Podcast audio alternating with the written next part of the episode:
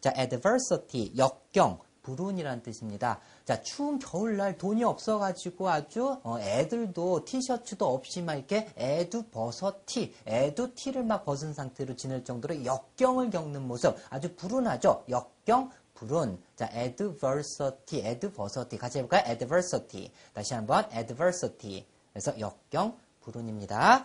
자, 부드럽게 발음하면 t를 부드럽게 발음하면 adversary 이런 식으로 발음됩니다. 모음과 모음 사이에서 t가 water처럼 이렇게 부드럽게 발음이 되죠.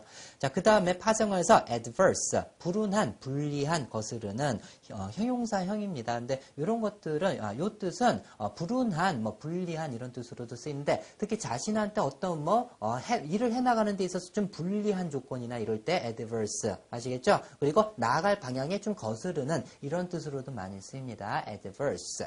아시겠죠? 그래서 불운 또 역경이니까 역경이란 건 나한테 좀 어떤 안 좋은 방향으로 다가오는 거잖아요. 그죠? 그래서 거스르는 그다음에 불리한 이렇게 연관을 줘서 암기를 하세요. adverse. 형용사형 같이 한번 해 볼까요? adverse. 다시 한번 adverse.